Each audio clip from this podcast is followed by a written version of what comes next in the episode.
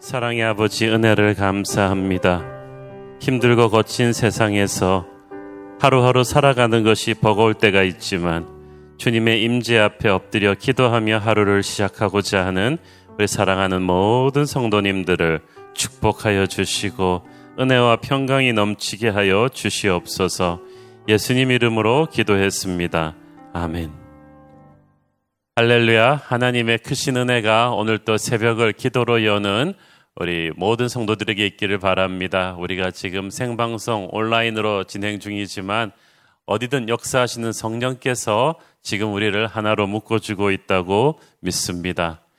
요즘 지난주 설교 앞에서도 제가 얘기했지만 우리 성도들이 교회 다니는 것 때문에 참 사회에 따가운 눈총을 받게 되는 참 기가 막힌 현실이 되었는데 그렇지만 또 역설적으로 요즘은 진짜 크리스천이 된 것 같은 느낌이 듭니다. 아, 세상은 항상 교회를 좋아하지 않았습니다. 이제 그 실체가 본격적으로 드러난 것 뿐이죠. 그러므로 지난주 설교 초반부에 제가 말씀드렸듯이 여러분 잘못이 아닙니다. 힘을 내십시오. 우리가 방역수칙 다 지키고 최선을 다했는데도 이런 따가운 질타를 받는다면 이것은 우리 잘못이 아닙니다. 하나님께서 우리에게 허락하신 보배로운 고난인 것입니다. 저는 그래서 요즘 항상 묵상하는 말씀이 있습니다. 우리 성도들 생각하면서 베드로 전서 2장 20절 말씀이에요. 여러분도 항상 가슴에 이걸 새기고 사시기 바랍니다. 같이 한번 읽어볼까요? 죄를가 있어 매를 맞고 참으면 무슨 칭찬이 있으리요? 그러나 선을 행함으로 고난을 받고 참으면 이는 하나님 앞에 아름다우니라. 그렇죠. 우리가 세상에서 죄 지어서 고난받으면 그거는 마땅히 받아야 될 고난이지만 죄가 없는데 고난을 받으면 어, 예배드리기 때문에 고난을 받으면 주님의 몸된 교회에 속했기 때문에 고난을 받으면 이는 하나님 앞에 아름다운 것입니다. 우리가 이 기간을 잘 인내하면 하나님 앞에 아름답다 칭찬받을 줄 믿습니다. 지난주에 이어서 계속 시편 38편을 묵상합니다. 우리 11절부터 22절까지 한 절씩 조 한 절씩 교대로 읽도록 하겠습니다. 내가 사랑하는 자와 내 친구들이 내 상처를 멀리하고 내 친척들도 멀리 섰나이다. 내 생명을 찾는 자가 올무를 놓고 나를 해하려는 자가 괴악한 일을 말하여 종일토록 음모를 꾸미오나 나는 못 듣는 자같이 듣지 아니하고 말 못하는 자같이 입을 열지 아니하오니 나는 듣지 못하는 자 같아서 내 입에는 반박할 말이 없나이다. 여호와여 내가 주를 바라싸우니 내 주 하나님이 내게 응답하시리이다.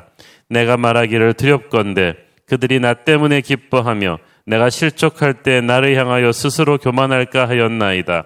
내가 넘어지게 되었고 나의 근심이 항상 내 앞에 있사오니 내 죄악을 아뢰고 내 죄를 슬퍼함이니이다. 내 원수가 활발하며 강하고 부당하게 나를 미워하는 자가 많으며 또 악으로 선을 대신하는 자들이 내가 선을 따른다는 것 때문에 나를 대적하나이다. 여호와여 나를 버리지 마소서 나의 하나님이여 나를 멀리하지 마소서 속히 나를 도우소서 주 나의 구원이시여. 시편 38편은 지난주 말씀드린 것처럼 다윗이 바세바 불륜 사건을 저지른 이후에 하나님 앞에서 자신의 죄를 뉘우치면서 참회의 고백을 한 것입니다. 특히 이 사건으로 인해서 하나님께서는 다윗의 후손들 사이에 큰 분열과 분쟁이 일어날 것이고 어, 피비린내 나는 싸움이 일어날 것이라는 것을 예언해 주셨습니다. 실제로 그렇게 되었습니다. 다윗의 그 자식들 가운데서 이복 형제들끼리 죽고 죽이는 칼부림이 일어나더니 마침내 다윗의 아들 압살롬이 쿠데타를 일으켜서 아버지를 예루살렘에서 쫓아내는 비극까지 가게 됩니다. 하나님으로부터 그런 심판의 말을 듣는 다윗의 마음이 얼마나 힘들었겠습니까? 이런 당시 맥락을 이해하고 읽어야 우리는 이 본문을 제대로 이해할 수가 있습니다. 지난주 본문의 끝절 보십시오. 10절을 보십시오. 내 심장이 뛰고 내 기력이 쇠하여 내 눈의 빛도 나를 떠났나이다. 여러분 큰 일을 당하고 고난이 계속 당하게 되면 사람이 그 막 마음이 콩닥콩닥 밤에도 막 숨을 잘 못 쉬겠고 생각이 막 혼란스러운 때가 있습니다. 내 기력이 쇠하여 내 눈 내 빛초 나를 떠났나이다. 다윗은 원래 사무엘이 처음 다윗을 소년 때 만났을 때 눈빛이 그냥 영롱하던 인물이었거든요. 그 눈빛이 힘을 잃었습니다. 다윗이 지금 제정신이 아니에요.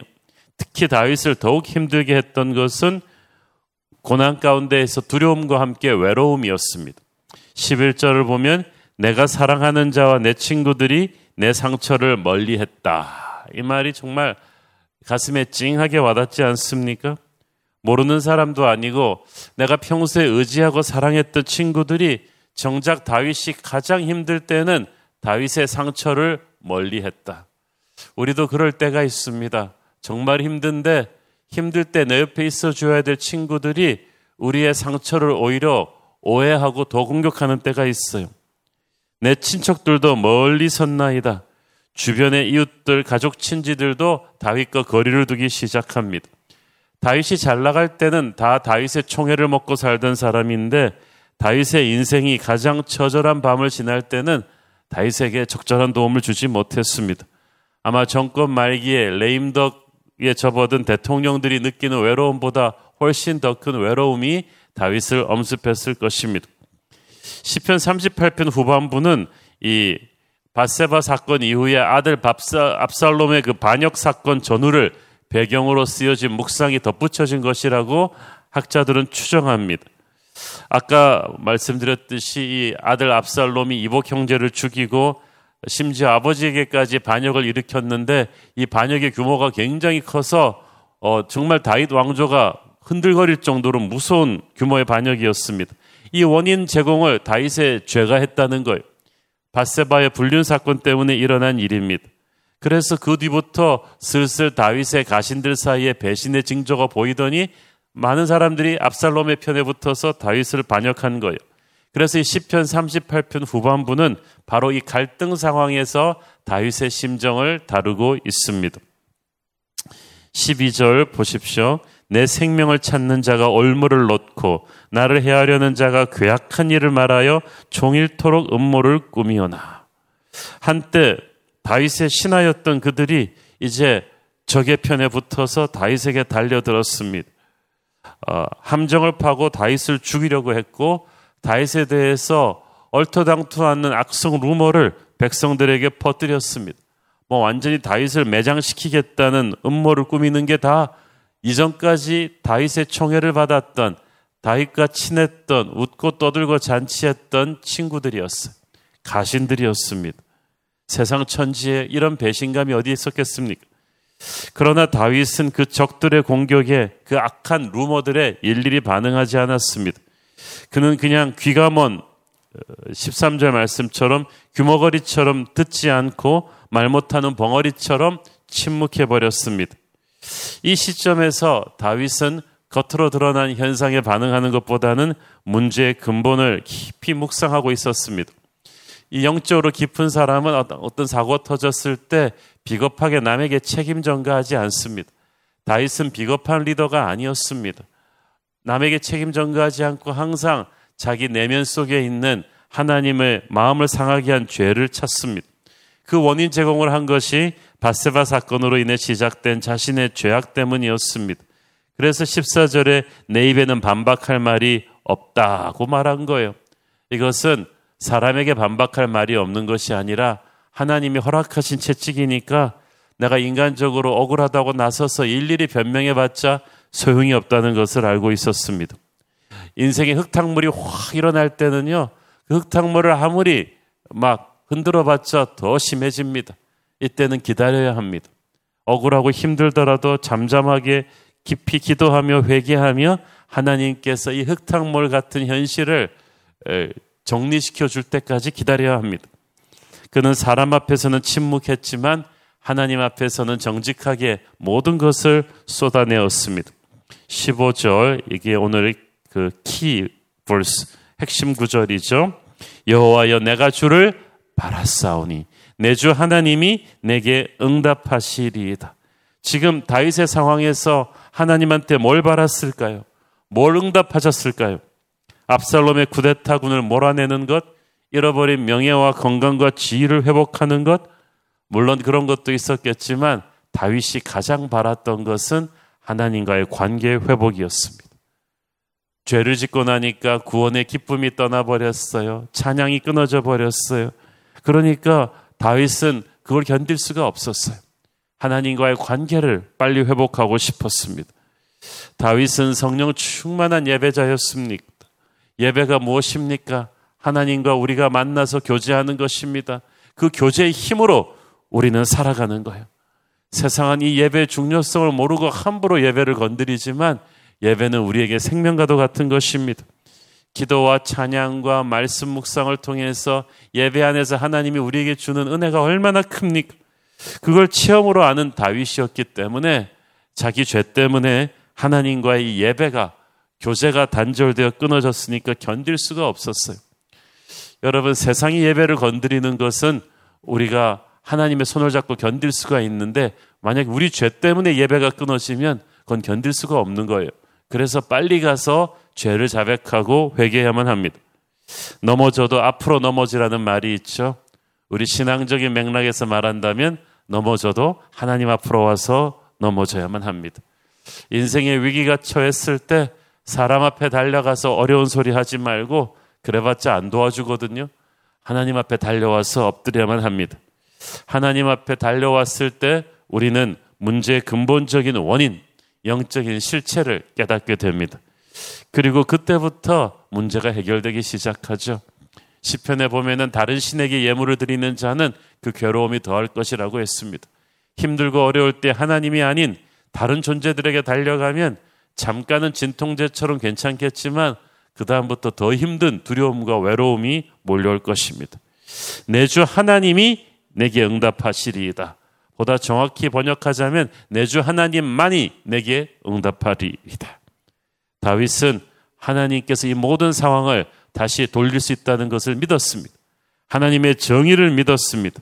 악인들이 자기를 공격하는 것도 하나님의 허락하에서만 된다는 것을 믿고 있었습니다. 우리에게 이해할 수 없는 억울한 칼날이 날아들 때는 영적인 이유가 있겠죠. 우리는 100% 억울하다고 생각하지만 100% 억울한 건 주님의 십자가뿐이고 우리에게는 단 몇 프로라도 원인 제공한 잘못이 있겠죠.